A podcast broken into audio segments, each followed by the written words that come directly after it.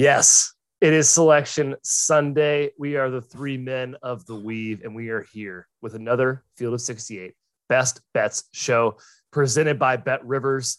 Fellas, this is it. This is the very last day of the season before the NCAA tournament. We cannot be more excited to find out our Field of 68. Got some intriguing championship games here, some bubble implications on the line. Only five games today, but gosh, they're good. But first, Jim, takeaways from yesterday. How are you? I am wonderful. Uh, my takeaways, Ky, is that everyone should stay up late and watch the late games because a uh, Pac-12 was phenomenal. That wasn't that late, uh, but the Big West game, the nightcap, was really an excellent game. A lot of shot making on both sides, and the teams combined to shoot like 50% from three. The only disappointment, Matthew, was the final possession for Long Beach was as bad as it gets. Uh, one of the worst crunch time possessions of the year. Wendell Green would have clowned on that last possession. That's how bad it was. Uh, so the beach heading home, and we have Fullerton, the Titans, into our field, Matthew. Yeah, general theme yesterday. Um, a lot of great games, but a lot of poor late game execution. And I want to continue to underscore the frustration we have with the Zebras. Um, just a lot of tough oh. calls. Just a, and yesterday yeah. they weren't necessarily in pivotal moments. There were a few, but just in general, I thought the quality of the officiating was was terrible. And I'm sure that'll be a common narrative as it is every time this year. You block charge, you got to get that straightened out. Yeah. Um, but hey, the hook and hold emphasis. I'm glad we're really focusing on that. Ky, I'm very impressed with Memphis. I saw Sam Vecenie tweet out they are top 10 in Bart Torvik in both offense and defense since I believe the beginning of February. Actually, that might go back even farther. I might have that date time stamp wow. wrong. Yeah, they've been awesome. Um, point simple. They're, they got Houston today.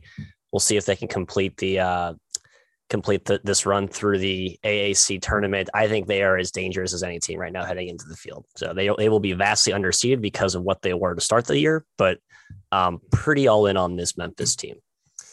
Yeah, they've been good. The offensive stat, Matt, I think is uh, something I didn't realize, and maybe most wouldn't think Memphis defense, but Yes, good observation. Thank you, Sam Vecenie, for the tweet. A friend of the of the show, of the, show. Of, the of the weave. Well, let's get into it. Let's talk championship games. Our first one today is the Ivy, Yale versus Princeton at Harvard. Princeton won this first matchup, Matthew, but Yale had a second half lead. Does Yale have an answer for Tosan? I'm not sure there is one. What do you think? Yeah, Yale couldn't stop Spinoso yesterday for Penn. Um, it, it's been kind of a Achilles heel of a lot of these Ivy teams, and that's why I think Penn's had an advantage because they have like a legit low post guy and Tosani can play inside out through.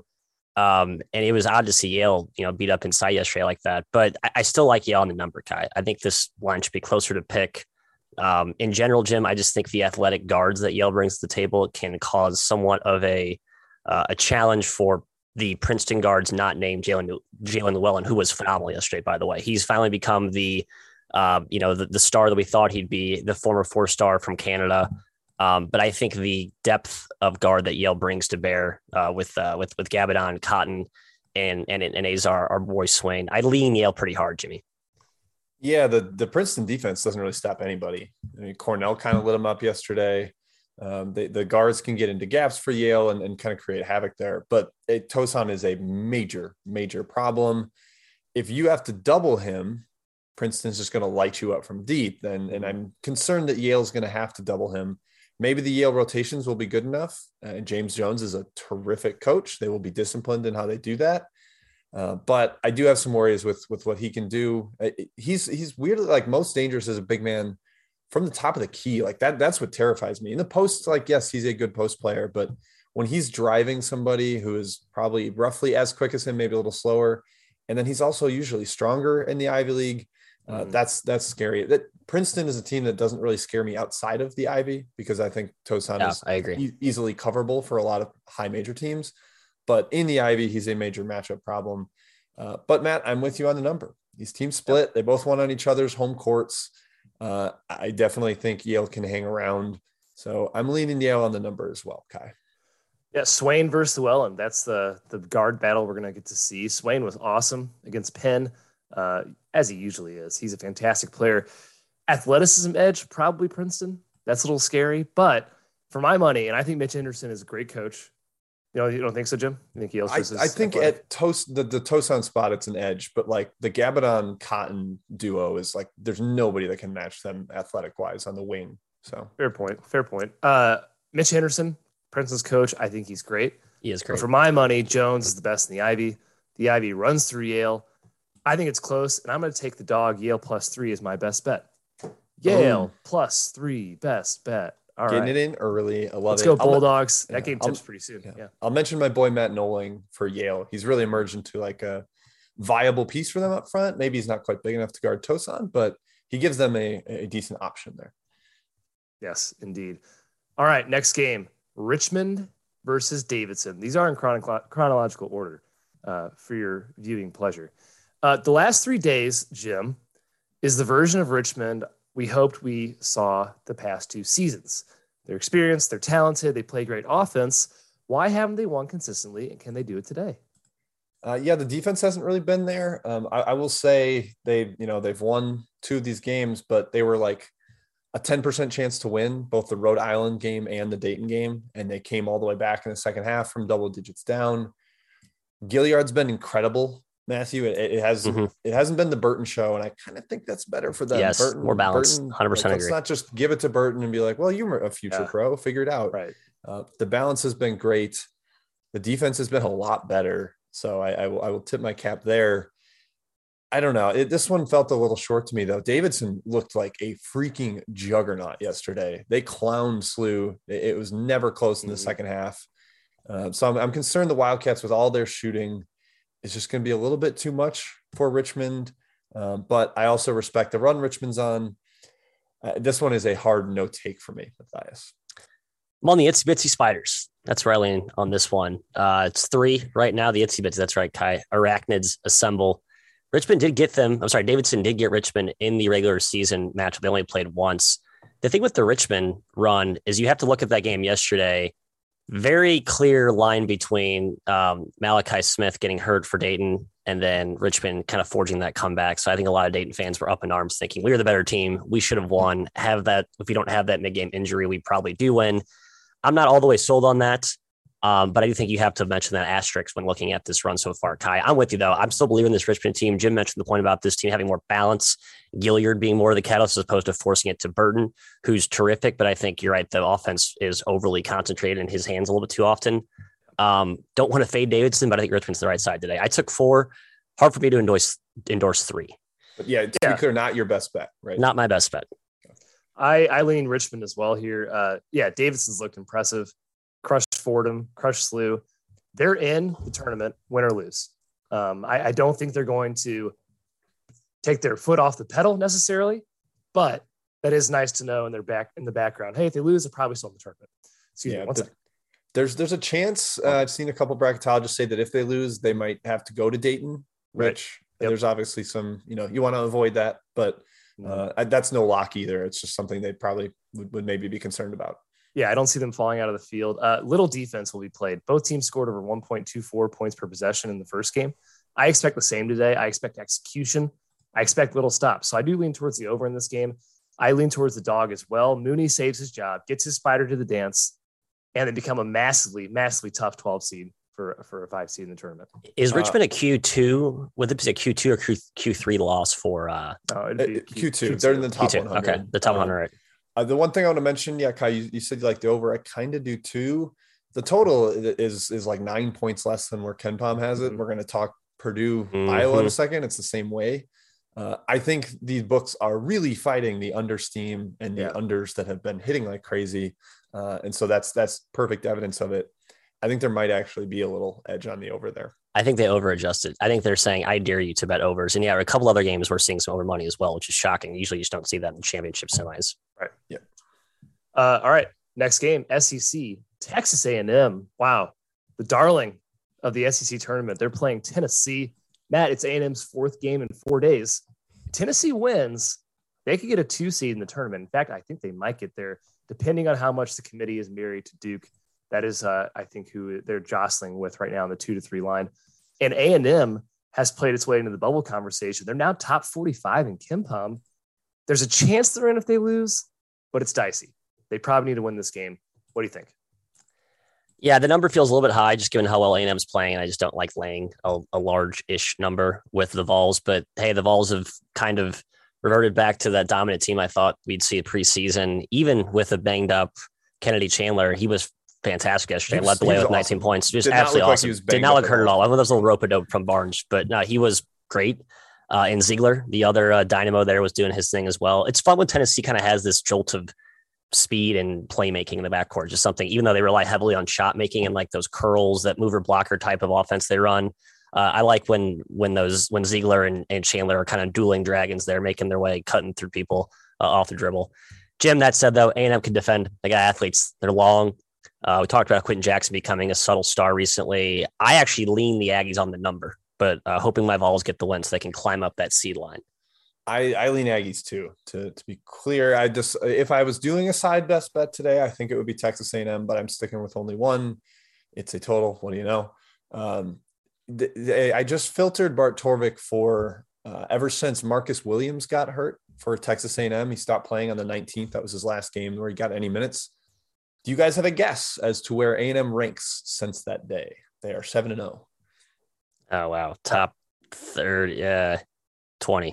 Tell me. 30. Tell They're me. fourth. Wow. Fourth. I, Iowa, Gonzaga, St. Mary's, Texas A&M. And fifth Jesus. is Tennessee.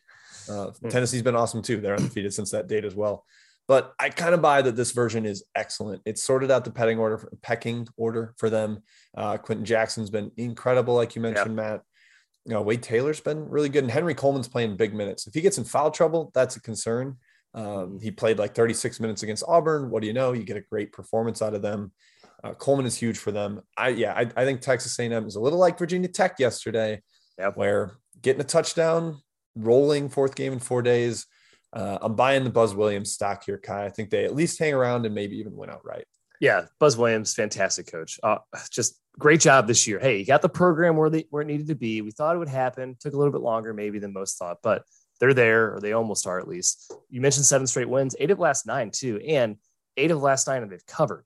They are they're playing extremely well right now down the stretch. Their athleticism might be stymied a bit against Tennessee. They, I mean, Quenton Jackson's one of the most athletic players I've watched this season. Maybe Tennessee can handle that better. Kennedy Chandler certainly looked fine against Kentucky, by the way. I think we thought he'd be a little banged up. No, yeah. just fine against Kentucky. Yeah, he's fine the elephant in the room with A&M is the loss of Marcus, Marcus Williams really like fueled this team because it basically allows him to put Wade Taylor, who's just a bulldog defender. Quenton Jackson now has more usage, so he's blossoming. Uh, Radford's obviously playing like a star at times, so I think that Radford's was a blessing like a in disguise. Shooter now, apparently. Yeah. Yeah, one that's thing. Why, uh, that's why I said it, Matt. Like since Marcus Williams got hurt, they're the number that, four team in the country. That's the that's the that's the switch. It's weird, very weird. Uh, Tennessee did win the first game by ten between these two teams. Uh, grabbed over 51% of their offensive rebounds. Wow, scored it well. I think Texas A&M though is on the is on the spread though. I, I will take them against the Tennessee. Yeah. Memphis, what? I'm just looking at A&M's lineup from that game, and it's really yeah. weird. Like Buzz has changed starting lineups a bunch this season. Yeah, that's was, that's. I was just like, was, man, don't put too much stock. yeah. yeah, yeah, that game you're going to see like a totally different rotation. Right yeah, can't put too much stock in it. Next game, AAC Memphis versus Houston. Houston has a chance at a four seed. Would think they get it with a win here with the way Providence uh, performed against Creighton. As it gets another Q1 win on the board for Houston, that's something they very much lack on their resume right now. Jim, of course, Memphis is in no matter what. Amazing revival for them. Can they beat Houston for a third time this season? That seems unfathomable. I, it, I think they probably can, to be honest. Um, they just match up really well with them. They negate a lot of what Houston's normal edges are the physicality, the offensive rebounding. Uh, Memphis can compete with them physically. They're maybe even bigger. Uh, Matt, you can talk a little more about Mr. Fabian White and his his back tightening up yesterday. If he doesn't yeah. play, uh, that could be an issue. Um, in the, these games, we know we don't they don't factor as much into seating on Sunday because the committee just is backed up against the time wall. Uh, so that is a little bit of concern. Maybe Houston is just like, all right, let, us get to the tournament. No more injuries. We are already so depleted. Um, yeah, I, I, that that that has some sort of alarm to me. But Matt, I'm going best bet under.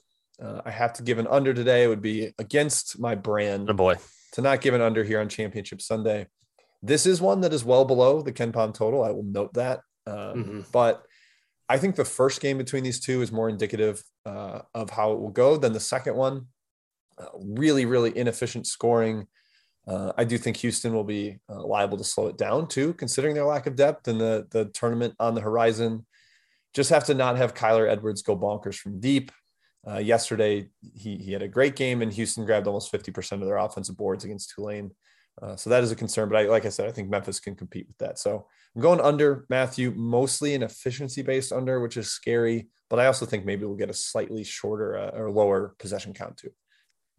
Yeah, Jimmy mentioned the Fabian White thing. Um, Pivot Analysis did a breakdown of their top, I think, 15 most impactful players from an adjusted odd-off perspective. Um, you know, accounting for qual- quality of opponent, garbage time, those lineup inconsistencies.